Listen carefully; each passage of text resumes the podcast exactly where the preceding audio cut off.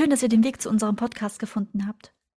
Mein Name ist Mariana Friedrich und ich darf euch hier die Arbeit des Vereins Frauen aufs Podium vorstellen. Frauen aufs Podium beschäftigt sich mit den Themen Parität, Gleichstellung und Chancengleichheit in Deutschland. In regelmäßigen Abständen werden wir hier im Podcast Menschen vorstellen, die sich rund um den Verein engagieren. Ich bin freie Journalistin und Content Creatorin. Ich wohne in Zürich und unterstütze den Verein bei der Kommunikation und als Moderatorin dieses Podcasts. Eines der Kernthemen des Vereins ist die Gleichstellung und Gleichberechtigung in Deutschland. Seit mehr als 100 Jahren sind Frauen und Männer in Deutschland gleichberechtigt. In der Realität sieht das jedoch ganz anders aus. In drei exemplarischen Lebenswegen zeigen wir gemeinsam mit der Autorin René de Graaf, wie weit die Machtschere, die Rentenschere und die Gender Care Gap zwischen Mann und Frau auseinandergehen. Um diese Clips soll es heute gehen. Hören wir in den Clip zur Machtschere rein. Ich rette mich mit Sport und Kunst durchs Abi. Im Studium geht's bergauf. Schon vorm Abschluss das Jobangebot. Ich kann den Job zu 95 Prozent. Ob das reicht? Ich mach's. Steile Karriere. Zwölf, zwei Monate Elternzeit, dann weiter. Senior Level, Chefetage. Hier stehe ich als Frau unter besonderer Aufsicht. Aufsichtsrat, Vorstand. Ich nehme seit Jahren auch Einfluss auf die lokale Politik mit Ehrenamtlich. amtlichen Summen. Als die Bürgermeisterwahl ansteht, muss ich nicht erst gefragt werden. Aber Ich kandidiere zum zweiten Mal. Wochenlang Klinken putzen. Auf mein Netzwerk ausbauen.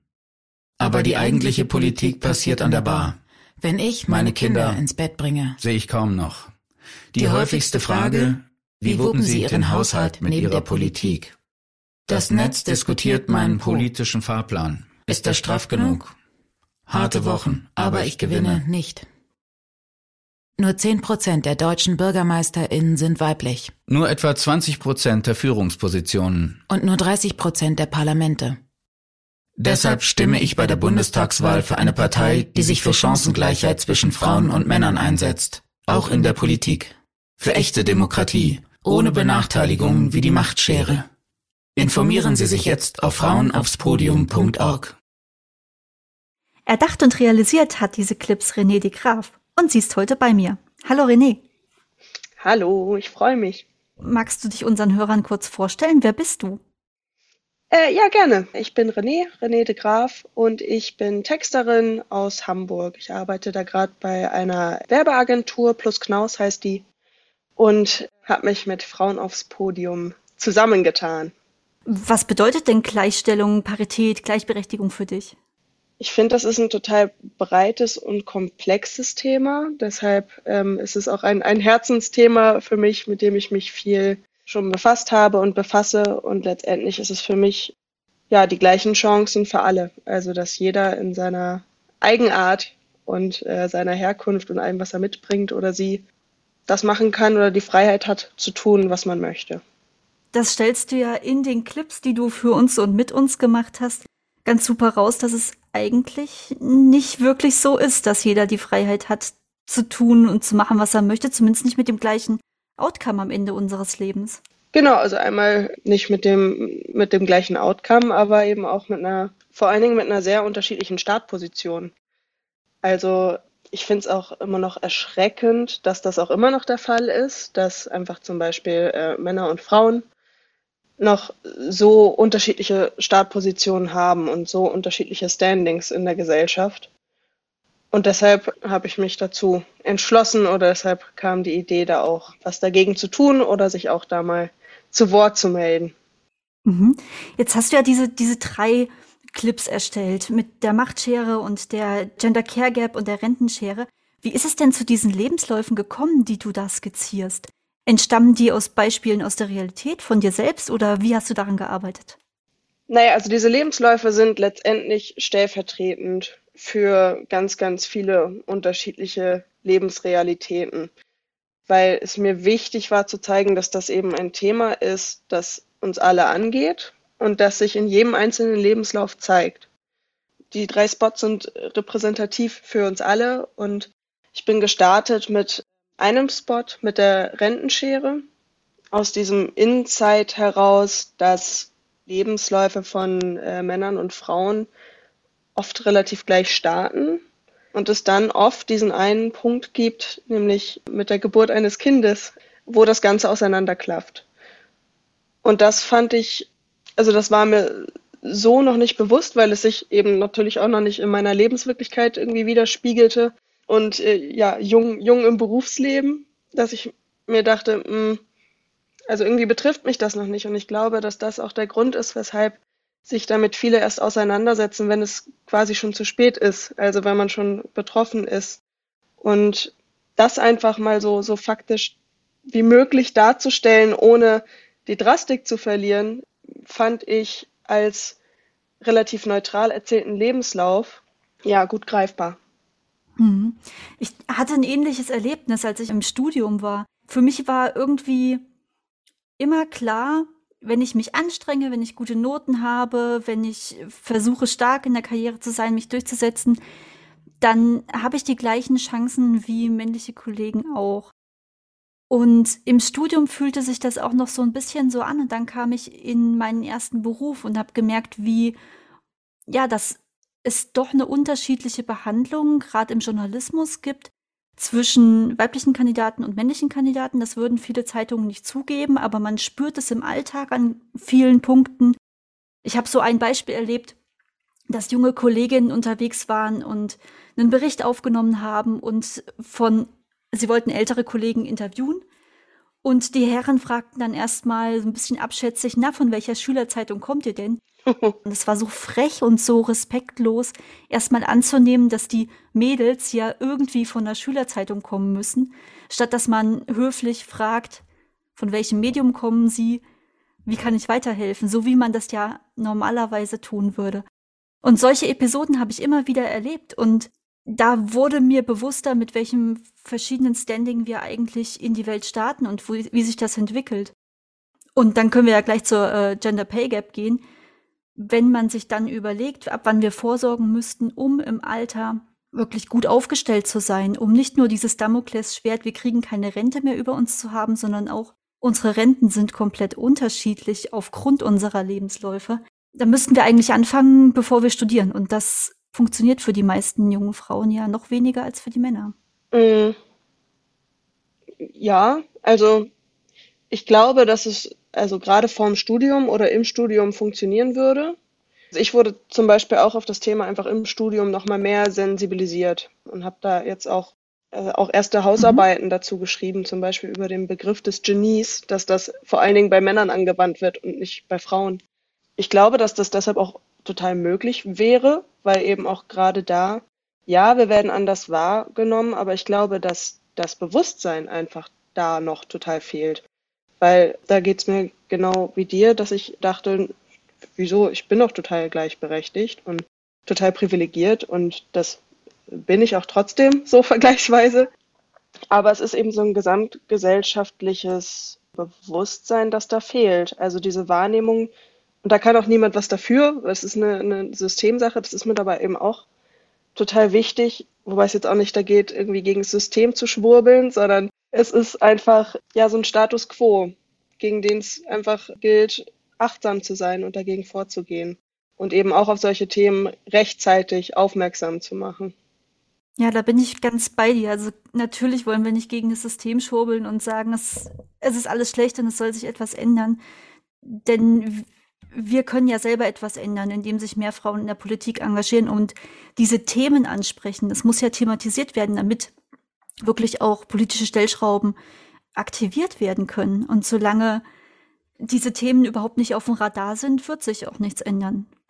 Genau, und das ist eine ähm, Sache von Frauen und Männern gleichermaßen und auch ja. von uns allen weniger in dieser Binarität vielleicht zu denken, sondern ist ja auch gerade das äh, Thema mit dem Gendern zum Beispiel, dass wir einfach diese binäre Geschlechterwahrnehmung irgendwie auch aufdröseln mal und ähm, ja eher die, die individuellen Menschen da zwischendrin zu sehen und das Ganze eher als so ein Spektrum wahrzunehmen, sodass dann irgendwann das Geschlecht vielleicht einfach keine Rolle mehr spielt, ohne es jetzt gleich machen zu wollen, sondern dass es einfach die gleichen Möglichkeiten gibt. Und es zeigt sich ja auch einfach in immer mehr Studien, dass auch gerade ja. Teams mit verschiedenen Geschlechtern gerade ähm, besser zusammenarbeiten können. Und das gilt in, in Unternehmen genauso wie in der Politik, da glaube ich ganz fest dran. Und das ist auch der Grund, weshalb ich auch auf Frauen aufs Podium aufmerksam geworden bin, weil ich finde, dass das äh, eine total konstruktive Sichtweise ist, zu sagen, wenn wir alle die gleichen Chancen haben, dann haben wir ja alle was davon. Und es gilt für alle, daran zu arbeiten. Also sowohl für Männer als auch für Frauen, da in das Bewusstsein zu kommen, offener dafür zu sein oder eben sich auch selber mehr oder lauter zu Wort zu melden. Ja, wie entstand denn die Idee zu deinen Audioclips, also dass du das so umsetzt, wie du es letztendlich umgesetzt hast? Mm, ach, da kamen, kamen verschiedene Dinge zusammen. Also es ist ein Thema, um das ich selber als äh, junge Frau ja auch nicht drum rumkomme. Genau, und dieses Bewusstsein, es ging im, im, Studium schon mal stärker los. Dann hatte ich in meinem ersten Job auch ein, ein, starkes weibliches Vorbild mit meiner Chefin Brigitte Volz, die sich da auch sehr, sehr engagiert für Frauenrechte und dafür, ja, Frauen lauter werden zu lassen und unterstützt, zur eigenen Stimme zu finden. Genau, dann habe ich mich mit Altersvorsorge auseinandergesetzt und kam da dann eben auch zu dieser Info, dass es eben gar nicht so sehr um ein Gender Pay Gap geht oft, sondern um ein äh, Mother Pay Gap. Und das war mir nicht bewusst, dass es wirklich erst diese, diese Schnittstelle oft gibt. Und dann gab es eben noch, äh, klar, war, war die Zeit von Corona, in der es auch eben viel um, ähm, um das Care Gap ging, dass da einfach auch ganz viel äh, auf den Schultern der Frauen ausgetragen wurde. Und all das, da kam mir einfach in den Kopf dieses, zwei Leute sagen gleichzeitig, ich bin ich bin eigentlich 0815 aufgewachsen oder ich, ich starte stark in den Lebenslauf, wie es nachher ähm, dann geworden ist. Also dass es eigentlich parallel losgeht und dann eben auseinanderklafft. Ja, das ist so eine Idee, die ist, wenn man sie dann letztendlich umgesetzt sieht, total offensichtlich. Ja. Aber man muss erst mal drauf kommen. und das fand ich so genial. Als ich den ersten Clip davon gehört habe, ich muss echt sagen, ich hatte Gänsehaut und ich komme aus den Medien. Das heißt, ich, ich sehe solche Umsetzungen eigentlich recht häufig und trotzdem hat das was in mir ausgelöst, was ich überraschend fand und ich hoffe, das tut's bei vielen unserer Zuhörer. Das freut mich total zu hören. Also das finde ich mhm. Total schön, dass es dann auch aufgeht. Ja. also man, man legt sich auch manchmal was im Kopf zusammen und im Kopf klingt das total gut und nachher lässt sich das leider nicht so auf die, auf die Tonspur bringen oder aufs Papier oder wie auch immer. Aber ich glaube auch, dass das die Stärke dessen ist, oder was ich eben auch wollte, dass, dass das berührt und bewegt, ohne die Objektivität zu verlieren. Und das mhm. ist gerade bei diesem Thema möglich, weil man eben faktisch einen Lebenslauf erzählen kann und durch diese Synchronmechanik diese Emotionalität da reinkommt, weil es einfach von ganz alleine auseinanderklafft. Und es geht trotzdem darum, diese Komplexität zu wahren in den Fakten, das beizubehalten und trotzdem es so greifbar zu machen, dass man sagt, es betrifft jeden im eigenen Lebenslauf. Und ich glaube, dass das ja etwas ist, was, oder das ist auch ein Feedback, das ich oft bekommen habe, dass da viele so, so Aha-Erlebnisse haben in den verschiedenen Spots. Und das, ja, freut mich natürlich total. Ja, bei dem Thema hast du halt häufig diese Kommunikation darüber, die so ein bisschen den Vorschlaghammer benutzt. Also wir müssen jetzt, wir müssen jetzt was ändern und die armen Frauen und so. Und genau das machen deine Clips ja nicht. Sie bleiben wunderbar objektiv und am Ende wird ja auch immer an Fakten belegt, warum dieser Lebenslauf genau so erzählt wurde, wie er erzählt wurde. Hier machen wir einen kurzen Break, denn ich möchte euch die anderen Clips natürlich nicht vorenthalten.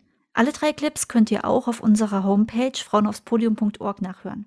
Hier nun der Audioclip zur Rentenschere. Ich starte stark in den Lebenslauf. Schule, Studium, Praktikum, Praktikum, Praktikum und dann der erste Job. Ich werde gefordert, gefördert, befördert. Gehaltsverhandlung. Ich fordere mal 5 Prozent. Ich bekomme 15. Ziemlich gut. Ich bin 35, Projektleitung. Meine Frau ich bin schwanger. Ich bekomme die Stelle als Abteilungsleiter. Die nächsten vier Jahre arbeite ich Teilzeit. Weiter hoch. In Kleine Schritte nach vorne. Ich hab's langsam echt raus. Ich bin 45 und ich werde endlich mein Partner, Partner hat schon jetzt 15 Prozent mehr Rentenanspruch. Jetzt mache ich nicht mehr Teilzeit. Für eine Weiterbildung. Aber ich bekomme danach keine besser bezahlte Position mehr. mehr Geld. Das Pay Gap hole ich nicht mehr auf.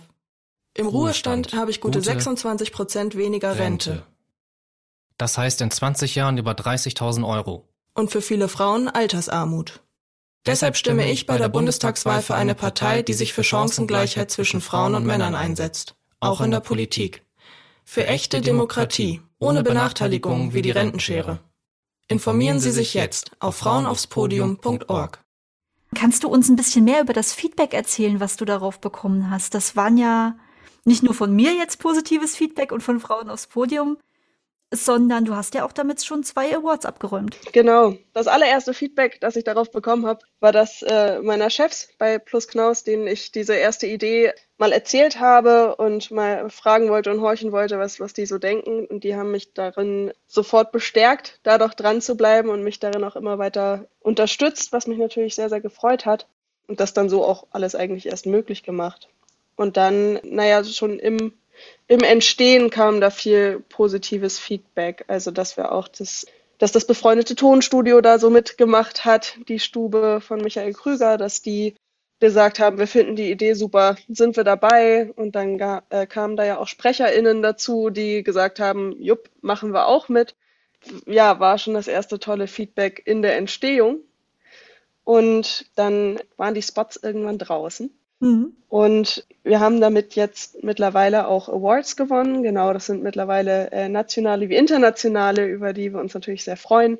Was für mich als Texterin natürlich auch ein, ein super tolles äh, Feedback ist. Genau, ich meine, wir können das nochmal sagen. Das war der Red Dot Award, der also wirklich ein renommierter Award ist und der Cresta Audio Award, bei dem wir eine Auszeichnung bekommen haben. Das ist schon beeindruckend. Genau, und äh, der, der ADC und Radio Advertising Award, wenn ich so frei sein darf, die gehören da auch noch dazu, was mhm. so cool ist. Und jetzt gerade gestern kam auch äh, ADC Europa dazu, was total schön ist, weil wir eben auch gemerkt haben, auch in dem Feedback, dass äh, mir auch vom Verein zurückgespielt wurde, dass da wurden äh, ja auch E-Mails äh, empfangen von Leuten, die das toll fanden oder auch auf den sozialen Medien, ähm, dass wir gesagt haben, komm, wir machen das gleiche auch nochmal auf Englisch und versuchen das zu übersetzen, was auch nochmal eine kleine Herausforderung war. Und das ist das Schöne daran, dass wir einfach mit diesen verschiedenen Preisen jetzt auch nochmal natürlich ein viel größeres und jetzt auch internationales Publikum erreichen. Und das ist natürlich, ja, total großartig und auch nochmal schön da die Botschaft irgendwie noch mit einer, mit einer größeren Reichweite zu versehen. Finde ich auch. Wie geht's denn für dich weiter? Woran arbeitest du aktuell? Du hast ja gerade schon erzählt, dass du eigentlich Texterin bist. Das heißt, du machst eigentlich gar kein Radio. Doch auch. Mhm. ähm, als, als Texterin bin ich ja in allen Kanälen unterwegs. Ach, also das, das Thema an sich wird mich natürlich weiter beschäftigen oder beschäftigt mich auch weiter. Und ich hoffe natürlich auch erstmal, dass wir mit den Spots gemeinsam mit Frauen aufs Podium da noch mehr Leute erreichen. Ich hatte da mit Bettina Pretorius auch schon mal gesprochen, ob man da vielleicht noch auf eine Plakataktion geht oder das einfach noch ein bisschen, ja, ein bisschen mehr unter die Leute bringt. So, wir hatten ja erst diesen Anlass, der auch noch dazu kam, der Bundestagswahl, weshalb wir diese Spots natürlich auch in diesem Zeitraum gemacht haben. Wer weiß, wie sehr sie vielleicht darauf auch Einfluss schon hatten. Aber das Thema ist ja nicht vorbei, leider. Und da gibt's auf jeden Fall weiterhin was zu tun. Und gerade was mich an, an Themen umtreibt, was vielleicht auch zu neuen Projekten führen kann, ist ähm, auch in Gesprächen so im Freundeskreis, dass es natürlich weiter darum geht, dass das Standing von Frauen oder all derer, die sich nicht als Cis-Männer identifizieren, zu stärken und zwar auch unter Frauen. Also diese besagte oder sprichwörtliche Stutenbissigkeit kommt ja auch irgendwo her. Und die habe ich auch bei mir selbst feststellen müssen stelle sie auch bei äh, anderen ganz viel fest und finde das total dämlich, weil es, es gibt so viele Knallerfrauen und wenn man sich da einfach noch mal mehr vernetzen würde, wäre das grandios. Mhm. Und das heißt auch wiederum nicht, jetzt alle Männer zu verteufeln. Das ist mir auch total wichtig. Ja, auf keinen Fall. Ja, das ist ja aber auch eine, so eine Abzweigung, die irgendwie hier und da genommen wird. Und ich finde so diese, diese Feindbilder und das Gut und Böse ist zu einfach. Richtig. Wir können nicht von Gleichberechtigung reden und äh, Männer diskriminieren. Das funktioniert genauso wenig, ja. Genau, genau. Da geht es eben darum, irgendwie nicht gegeneinander zu sein, sondern irgendwie so ein Miteinander und Füreinander zu schaffen. Mhm. Und das finde ich gerade irgendwie ein ganz ganz wichtigen Punkt, der mich so um, umtreibt. Aber wo Rainer genau äh, mündet, das lassen wir nochmal offen. ja, ich bin gespannt. Du kannst uns ja dann vielleicht hier im Podcast oder auf unserem Portal davon erzählen, wenn es soweit ist. Ja, sehr gerne. Wunderbar. Und zum Abschluss natürlich noch der Clip zur Gender Care Gap. Alle drei Audioformate gibt es bei uns auf der Homepage und ich würde mich natürlich freuen, wenn ihr beim nächsten Mal wieder reinhört beim Frauen aufs Podium Podcast. Viel Spaß! Ich wachse nach Bilderbuch auf. Vater, Mutter, Labrador.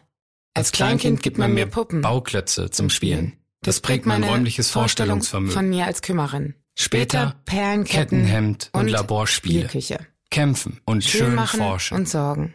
Ab in die Schule. Ranzen mit Grizzlybär. Mathe Deutsch liegt mir irgendwie am meisten. Weiterführende Schule. Nachmittags guck ich ich Battle. Royale. Wer ist der Stärkste? Ich wähle vor allem die Fächer MINT-Fächer. für Kunst und Soziales. Wichtigste Lektion, setz dich hin. gegen die Idioten Schreib aus der A durch. So kommst du weiter. Nach der Schule Ausbildung als Pflegefachkraft. Fachkraft für Metalltechnik. Als wir Kinder bekommen, kümmert kümmere meine Frau ich sich. mich. Als mein Vater krank wird, übernehme ich seine Firma. Pflege. Denn Männer sind Versorger. Sorgearbeit ist Frauensache. Das lernen wir von klein auf. Deshalb machen Frauen rund 80 Prozent der sozialen und erzieherischen Arbeit die schlecht bezahlt wird, und im Schnitt doppelt so viel Familien- und Sorgearbeit. die gar nicht bezahlt wird. Deshalb stimme ich bei der Bundestagswahl für eine Partei, die sich für Chancengleichheit zwischen Frauen und Männern einsetzt, auch in der Politik. Für echte Demokratie, ohne Benachteiligungen wie das Gender Care Gap. Informieren Sie sich jetzt auf frauenaufspodium.org.